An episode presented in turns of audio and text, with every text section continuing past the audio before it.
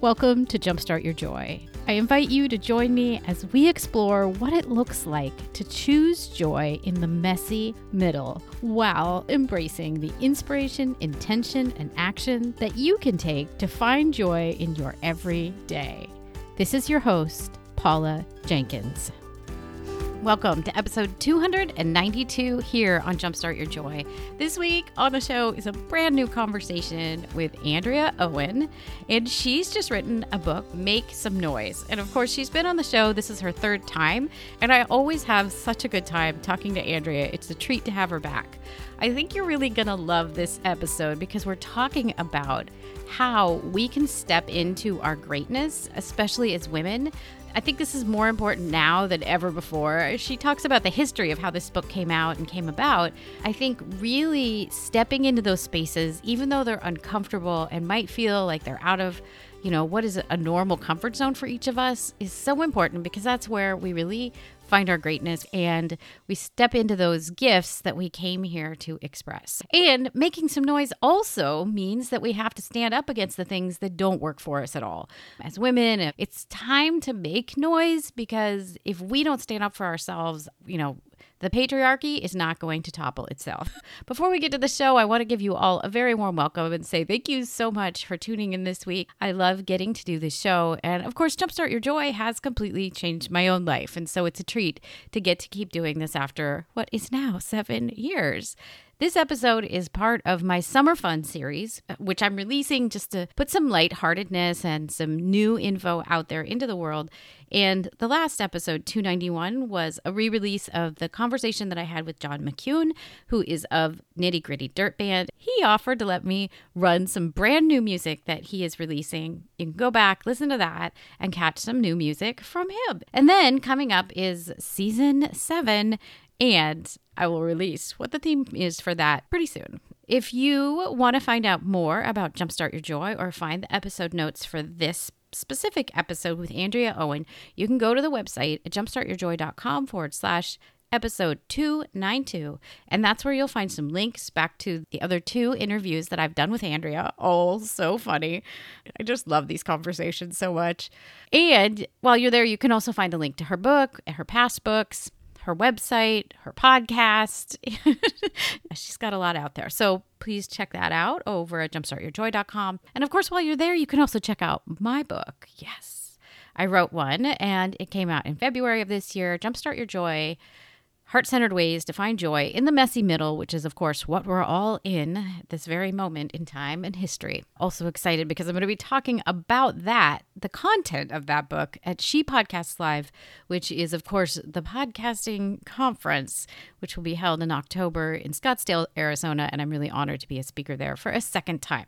So that's all the info. I'm really excited to talk to Andrea here. I think one of the things that stands out to me about this is one, she's really speaking into a lot of truths that we all need to grapple with right now because I know a lot of us feel like we have to play down our greatness, or as Andrea and I talk about, maybe we don't shine too bright because we don't want to do too much, even in the industry that we're in. It feels uncomfortable, especially as women, to get noticed, get big. And so, talking about that and why it's important that we try and put aside our discomfort. But I also really love near the end of the conversation, you'll hear a little bit about internalized misogyny, which is fascinating because I had a really uncomfortable experience with that while playing World of Warcraft this last year. So, I can't wait for you to hear all of this. Welcome to the show, Andrea Owen. I think it's your third time on the show. I, we should just co host at this point. You and I are so yes. good together. I love us. I love I love it. I love it. And your brand new book is Make Some Noise. And it is really ah so timely, so perfect, and such a treat to read. So thank you for coming back to talk about thank it. You. My face already hurts from smiling. I'm so excited to talk to you. That's so funny. There's a lot going on about people are fed up and have become further fed up probably with the limitations that they see in their mm-hmm. lives, especially women. And that became probably more painful during the pandemic for some yeah. of us. Can you tell, is that part of what started this book, or does it have origins from further back than the end of 2019? It definitely has origins even farther back from that. So, my second book came out in 2018, and even before that, this book was was percolating. And it really it was w- when it kind of lit a fire was in 2017 when the Me Too movement happened. And I know that was interesting. I'm going to use the word interesting for a lot of us going into 2018, the Kavanaugh hearing and everything that happened with that. And I just decided, well, me, I'm obsessed with the root of the problem. I want things to be efficient. Like, let's just get to the root of the problem so we can find a, a better solution, a faster solution. And what I recognized was that a lot of, if not all, of the challenges that women were coming to me with whether it was talking to them at speaking events or my clients or in groups, things like people pleasing, perfectionism, you know, hiding out and isolating, their negative self talk. If we look back, a lot of it was rooted in the culture that raised us and shaped us. So, for instance, you know, what does it mean to be a good woman or a good mother? We should be selfless mm-hmm. and uh, quiet and polite and definitely accommodating. We need to make everyone else comfortable at the sake of our own values and needs and desires. And this bleeds into our appearance and our bodies and so many things. And I'm like, God, I, I can't not talk about this. Like it, it's the proverbial elephant in the room. And I also right. wrote a poem. It was years ago called My Resignation. It was a very impassioned poem mm-hmm. basically about like I'm done with with all of this. It was a bit a bit of a midlife crisis I had writing this poem and just really done adhering to these rules, air quotes. And I got so much feedback from my podcast audience saying yeah. things like, I had my partner listen to this poem because you articulated everything I've been angry at and I didn't know how to say it. You know, I cried when I heard you read your poem on your podcast, etc. So I knew I was onto something and that's how mm. it started. I signed the book deal March 2020. So I started writing the book, which was kind of nice because I had something to do. I still had a job, which I'm incredibly yeah. grateful for. However, it was complicated with all the stress and anxiety. My mental health completely took a shit. Like, if I can be so blunt. My kids were home from school. Yeah, so it was it was quite a wild ride. Somehow I managed to put together 80,000 words and they liked it and accepted the manuscript and here we are. It's amazing. Yeah. Well, and it's it's so this season for me has been I mean on the on the podcast but probably life as well, but has been all about life in the yeah. messy middle. And it's been so applicable for kind of this mess that we found ourselves in. And I feel like, as you said, your book is really getting to the root of it. And it's talking about when we shirk back from our greatness and, and we are not embracing all of our gifts and when we're not speaking into, not to sound cheesy, but our truths and, and owning who we are fully, then we get into this place where we're not doing anybody any favors. And so, do you want to explain a little bit what Make Some Noise is about? Before I, yeah. I, talk about that, like this isn't a book of it's by no means a feminist theory book. I'm not that smart. Like and I don't mean to say that to be self-deprecating. It still is women's empowerment and self-help. I did not want this to be a book of complaining. Like I can't stand that. It's a book of like, right. hey, I'm pointing out all of this stuff and here are some solutions so we can do something different if you want to. And it's about the first two chapters are around taking up space and shining bright or shining too bright. Mm-hmm. You know, taking up space is a term that gets thrown around a lot. And so I'm like, what does that actually mean? It just in a nutshell, it is taking up space with your voice, talking about your opinions, asking for what you want, asking for the sale, mm-hmm. asking for the raise, asking for what you want in bed, asking for you know, if you have a partner, maybe more balance of chores around the house, etc. Taking up space with your body. And shining bright is I hate to say it, but just the cliche of putting yourself out there and also the fear of outshining others which a lot of people have a lot of women mm. have mm. we are taught that it's better yes. just to kind of you know hang back a little bit and, and definitely don't make others uncomfortable with your shininess it's so interesting how villainized women tend to be in leadership positions that we see on TV and in movies. Like, I don't know what your role models looked like, but there were not a lot of role models that I had who were portrayed as kind and generous and and were also leaders and and embraced that leadership. So it's also about asking yeah. for everything you want and it doesn't have to be opportunistic or aggressive behavior. You know, you can ask for what you want and be kind about it. I also talk about money in this book. Of course, I talk about mindset because I, I can't not talk about mindset. Lots of different things are, are what I define as making noise. Yeah. And I really loved the part that you mentioned about how we often dim our own light in order not to like upstage someone mm-hmm. else in our sphere of influence or and I know that was a big thing even releasing this show like 7 years ago was oh my gosh, nobody else in my coach training program was going to have a podcast. Should I even do it or should I just keep blogging like everyone else? And thank goodness yeah. I released the podcast. I did the thing. But I think there is a lot of fear. And then as things, um, when you really put your heart into stuff and you start to get bigger, I think that's even sometimes more scary. Like you keep plateauing at different levels. Or, uh, and people around you may not be at that same level. And that needs to be okay. Like we're all going to have special gifts that make us stand out. Exactly. And someone else is going to be great at something that you're not great about. And and those types of things like we can say those to someone to kind of try to help them change their perspective. But for a lot of people like these are deep many times like subconscious fears that just evoke a feeling of terror in us. Gay Hendricks writes about this in The Big Leap and how it can be very common if you were a gifted child and mm-hmm. you had siblings who were just average. And it can create this family dynamic that makes you feel like you shouldn't be proud of your accomplishments and you should just kind of keep it quiet and stay as small as possible. And, eh, you know, women, yeah. in my experience, are uncomfortable talking about our accomplishments and sort of quote unquote bragging. And it's not seen as a positive attribute to do those things but what what I would consider just celebrating your accomplishments you know the other person might see that as bragging. So it's all of these sort of ideas that we have adopted that's what I'm wanting mm-hmm. the reader to unlearn. This isn't just about like learn these new tools. It's it's actually not additional tools in your toolbox. In some ways it is but it's actually unlearning all of these unconscious and sometimes conscious beliefs that we have about certain things so that we can question them and learn new behaviors and thoughts. Yes. And I love that each section has the unlearning yeah.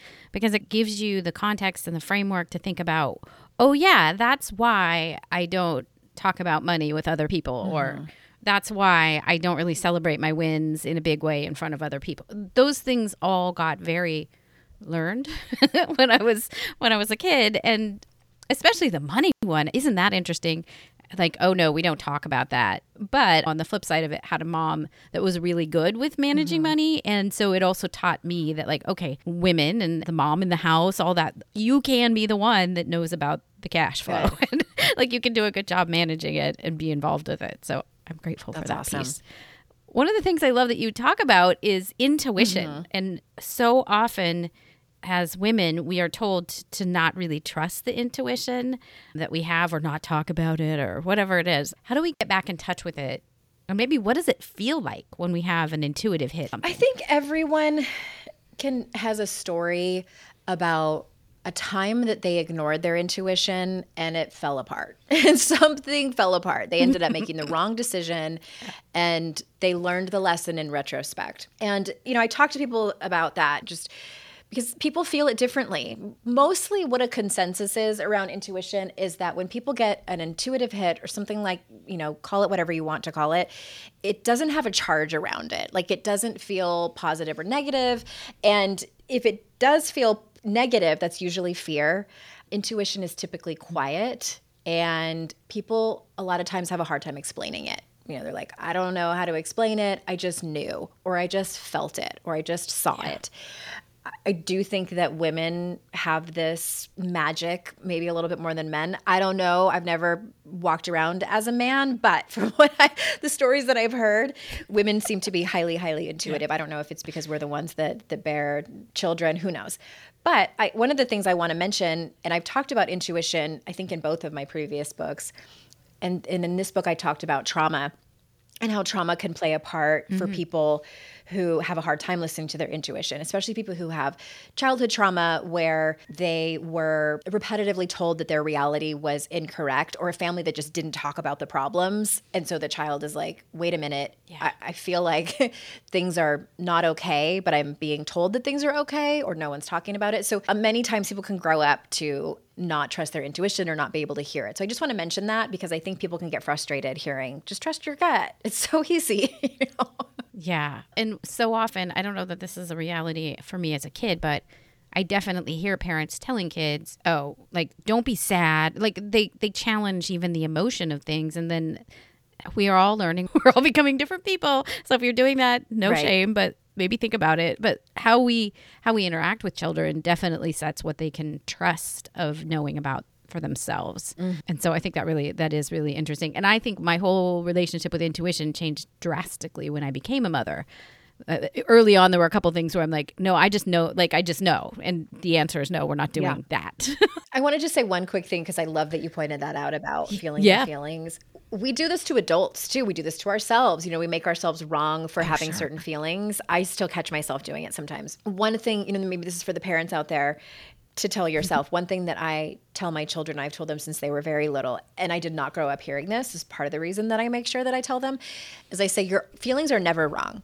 You are allowed to be mad at me. You are allowed to be afraid. Like there's nothing wrong with any of your feelings, but you are responsible for your behavior. So, in other words, you can't be nasty to me. You can't be nasty to your brother or sister. And if you are, then you need to clean up that mess.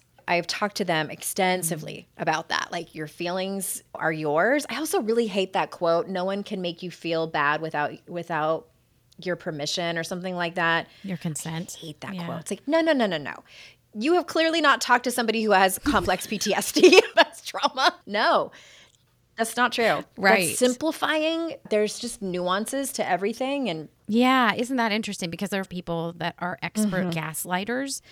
And yeah, when you get into that extreme end of things, I think sometimes people can wield words in ways that really could, or maybe exactly. even intended to hurt. So I think being aware. Like, don't feel yeah. like it's always I've you. wielded That's words where I yeah. intended to hurt someone. You know, like I was in a dysfunctional relationship. I've been in two of them. Yeah. So I know what it feels like to have someone do it to you and to do it back. And yeah, that's definitely not my favorite right. personal development quote. No, no, I don't. I don't really like that one either. Hustle and heart will set you apart. I'm not a really big fan. The hustle part, mm-mm. heart, yes, but not the hustle. Yeah, what hustle culture is very 2014. Anyway, it's so out of style. yes, we're done with it. Oh, goodness. I know one of the things that you talked about, and I would love to dive into this, is internalized misogyny. I would love to share a story, and we can either play with it or not. I just saw this in a very real way, and you'll have to forgive me for the nerd culture here, but I played World of Warcraft for a while and played with a group of dudes, right? Including mm. my husband and my son.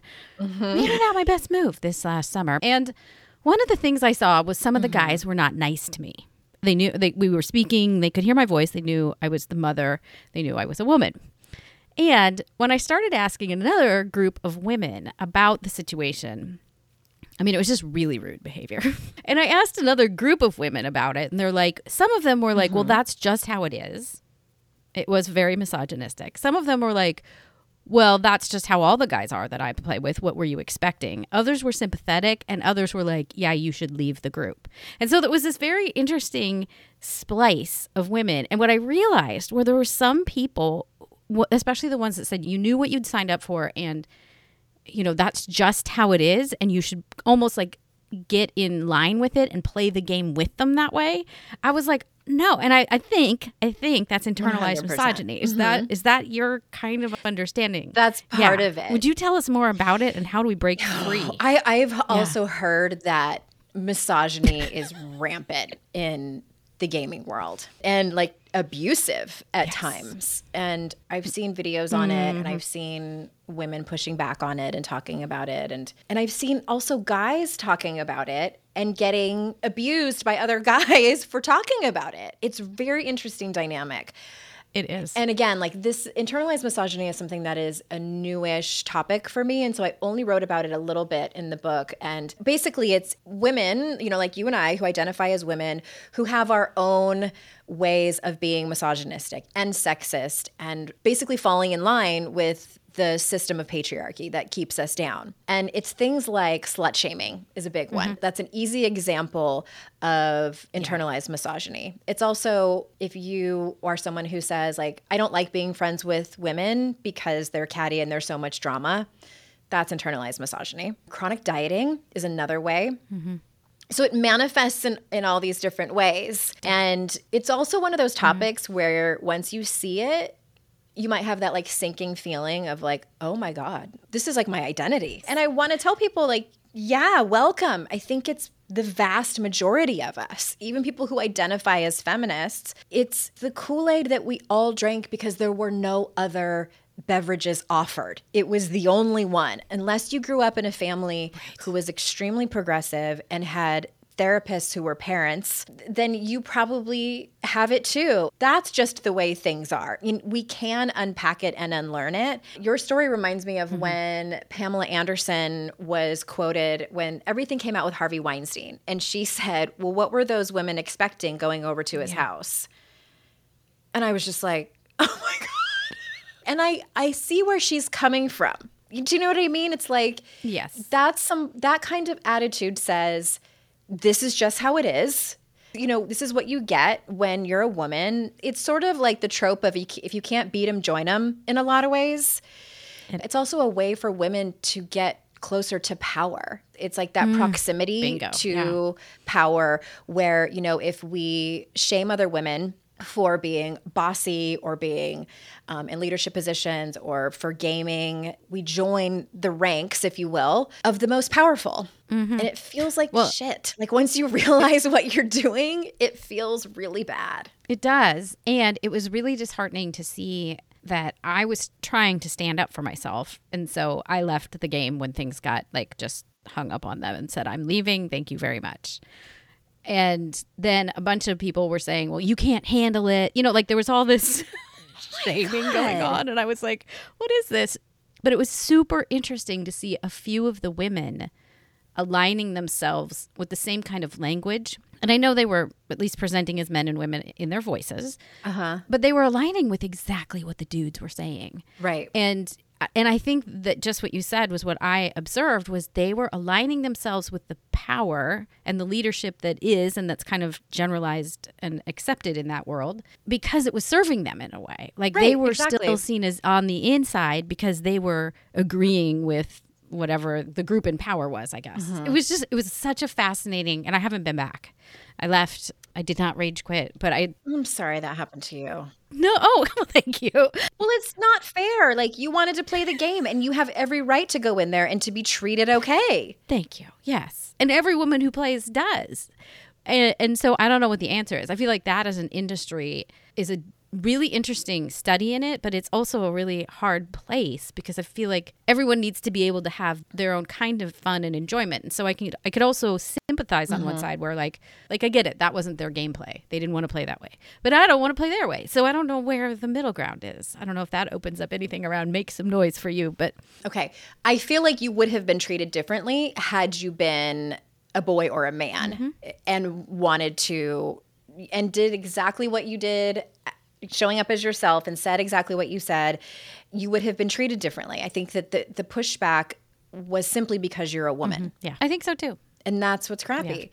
That whole dynamic is interesting too because that story made me think of how boys and young men and men are and how they tend to tease each other. I mean, I've had this conversation with my husband, just like the kind of the shit shoveling that they do back and forth and like the razzing that seems to be constant. Yes. And I'm like, God, do you guys ever let up?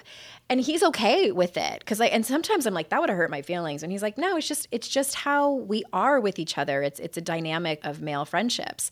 And I was reading about I don't remember what the exact topic was, but the researcher was talking about how different boys and girls play and that b- because of gender roles and boys are encouraged to roughhouse and tease each other like they do when they're grown-ups and that teaches them resilience as well as entitlement which is another conversation for another Yes. time but that teaches them resilience so that they grow up to negotiate a pay raise so that they grow up to ask for more money in their very first job and things like that. So they were linking it all the way back to that, which is so fascinating how different we treat children because of their gender. That is interesting.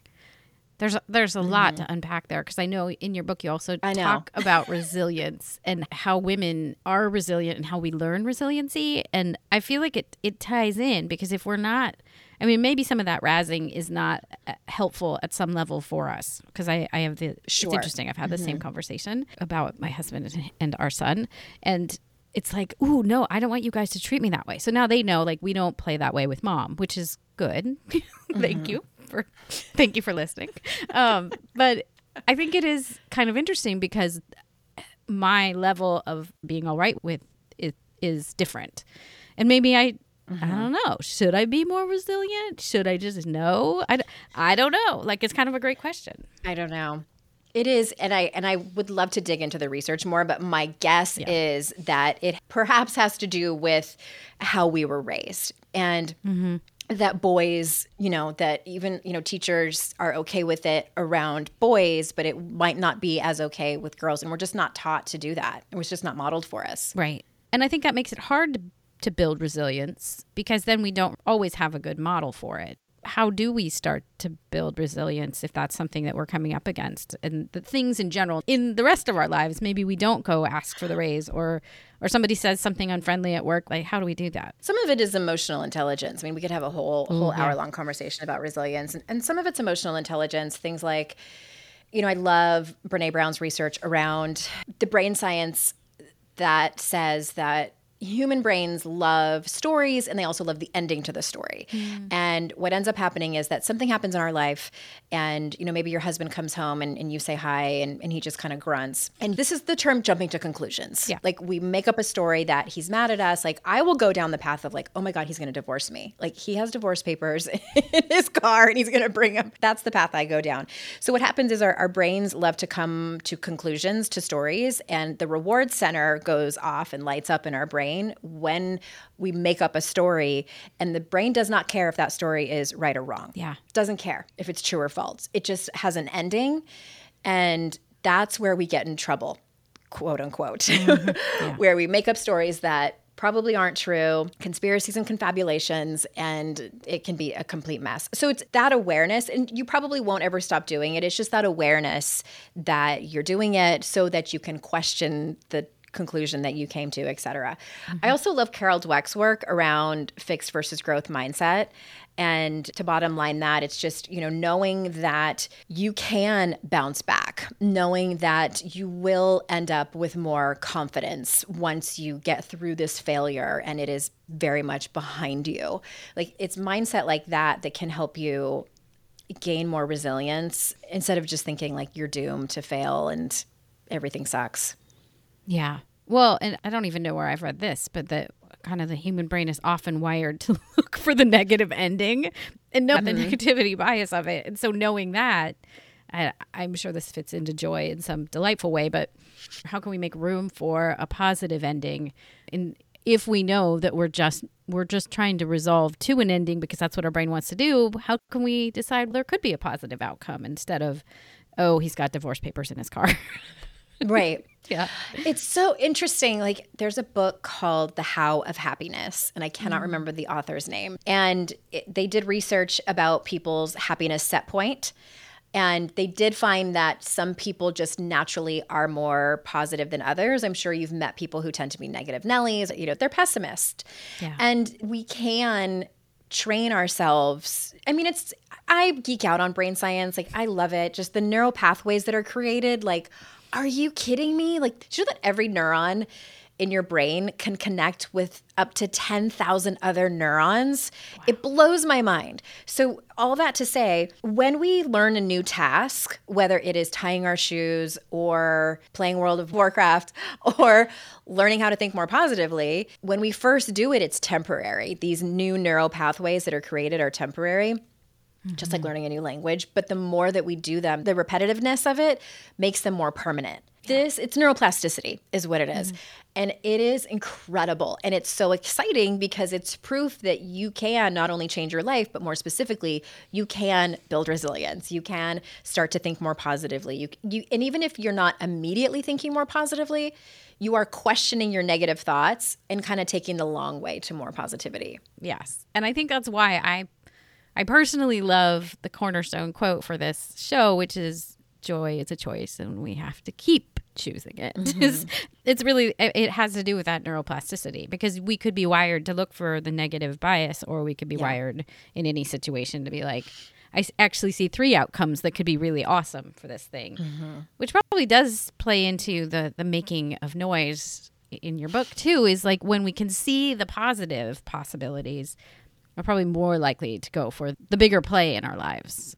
I want to say this too to jump back a little bit to your question around like what is what does it mean to make noise is I think that all women's empowerment is an act of rebellion. Like, you know, men's empowerment really isn't a thing. I mean, I guess it kind of is, but like they're already yeah. they're mostly empowered already. but um no, there's still there's so much still personal development work for for people who identify as men to do. But I do think it, a lot of it is pushing back on the culture and that's another reason that that I, we titled it this. Yeah. I love that very much. Because I I feel like there's a whole other discussion we could have about you know it was not I mean it was difficult when women gained the right to vote and when we've entered the workforce. And I see the discrepancy being that like yeah we fought for all of that as a gender I guess. But we never really then gave up all the other stuff that we do right? So so much falls to all of us. And I, I think that this that your book is part of that next wave of things that now we really have to fight for the parts where things become equal in a different way. But it interestingly is the inside out work of recognizing these things that you've brought up. So I'm I'm delighted by your book. Oh, thank you. Me too. Yeah. yeah. well, throughout this season, I've been asking people about how they've found joy in the messy middle. And I feel like it's probably very applicable to your book. I think that as we were all forced to stay home, mm-hmm. I really thought about how much I love our home.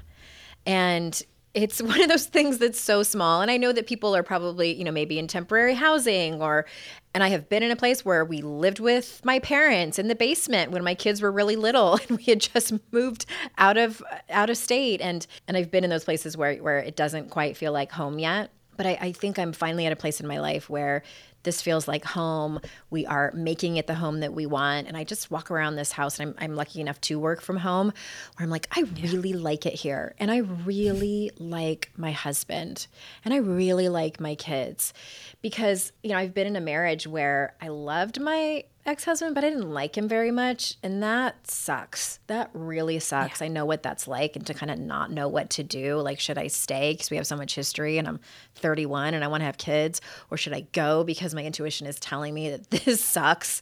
Like, I've been in that place and, and it just didn't feel like home, but it was home. Um, I, I think you know i'm 46 years old. This feels like home and i not only love the people that i get to spend my time at home with but i like them a lot and that brings me a tremendous amount of joy. That's beautiful. Well and i know on your instagram account you've shared a lot about your office and it's clear you've made it a place of joy. Oh, yeah. even if we are just talking about the golden girls uh, candle. Did i tell you i have golden girls tarot cards no, they made them behind me. My best friend bought them for me for my birthday. Yes, they're hilarious. Even Stan makes an appearance. I now need that deck. yes. So I mean, I love that you've taken the the intentions of making it a place that you love. I think it shines through. I guess is is what I was what shows on your Instagram account. Yeah. It's beautiful and vibrant, and it's it's a, a lovely place to be. Yeah, yeah, and I think it's interesting because I've found myself I feel like previously I wondered when am I going to feel like an adult? Mm-hmm. oh, hi, pandemic. Thanks. right. You know, I finally feel like, oh, I'm an adult. Uh-huh. Like I did things. Like I've made things happen. So I felt like an yeah, adult when we been... when we signed up for life insurance. I felt like, oh yeah, this is like responsible adult stuff. Yeah. Even though I'm, I, am worth more dead than alive now, but I'm like, I guess that's like that's why you do it. oh my goodness. I, I mean, fine, like That's monetarily. yes. Not really, no. but monetarily. Yes. oh my gosh, Andrea, that's hilarious. Um, well, if somebody wants to find your book or they would like to work with you, how can how can they go about doing that? So I okay. I want to say too. I ask over 250 questions in this book, so I'm like, that's a. I I went through and counted. Yeah, like, there's a lot. So we made a workbook for people that's free because I don't want awesome. people to just and, and listen, if you want to just listen to it while you're working out, then or go at the grocery store, by all means do that. But I like people to have the option to really change their life, to really dig in. So andreaowen.com slash noise and if they buy any copy of the book audio hardback ebook whatever they can that. And we have like these really cool book plates where i can sign personalize it to them and, and snail mail it to you. There's all kinds of free bonuses on that page so go check it out.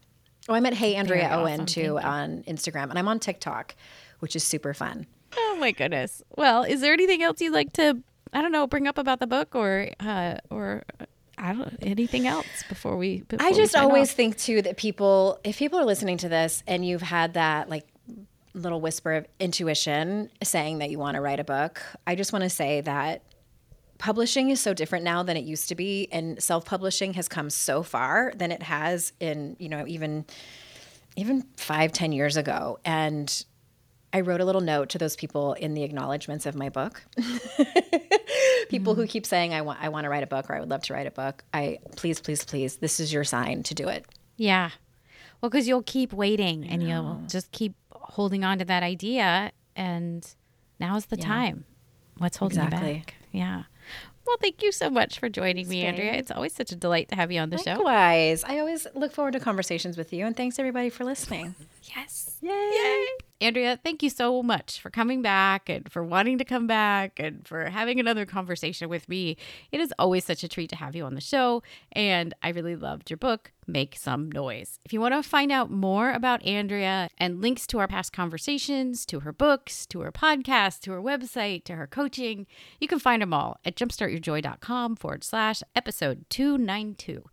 While you're on the website, you can also sign up to receive my weekly newsletter where I send out five things that I've kind of curated from around the web. Some of them are these episodes, so you get a little nudge to come back and listen. But there's also some really fun stuff, like, you know, joyful stories that are going on in the world, which I think we need so much of right now. You can find the sign up for my newsletter on the website, jumpstartyourjoy.com. It's right there on the homepage, along with and right next to that link to purchase my book if you're wanting to find more ways to find joy in the messy middle. Also, this is super fun. One last thing to mention. If you are local to the San Francisco Bay Area and you want to join me for a labyrinth walk, I'm going to be leading one at San Damiano, which is a retreat center in Danville, California. And you can join me. It will be in the morning of September 11th. It'll be live. I will be there. I'm going to lead you in a labyrinth walk, which is so fun and it's one of my favorite things. So I hope you'll come on out. And then next week on the show, we're going back into the Summer Fun series, and it's kind of a mystery. I hope you'll come on back to see who we're playing with next. And until then, I hope that your days are filled with so much joy.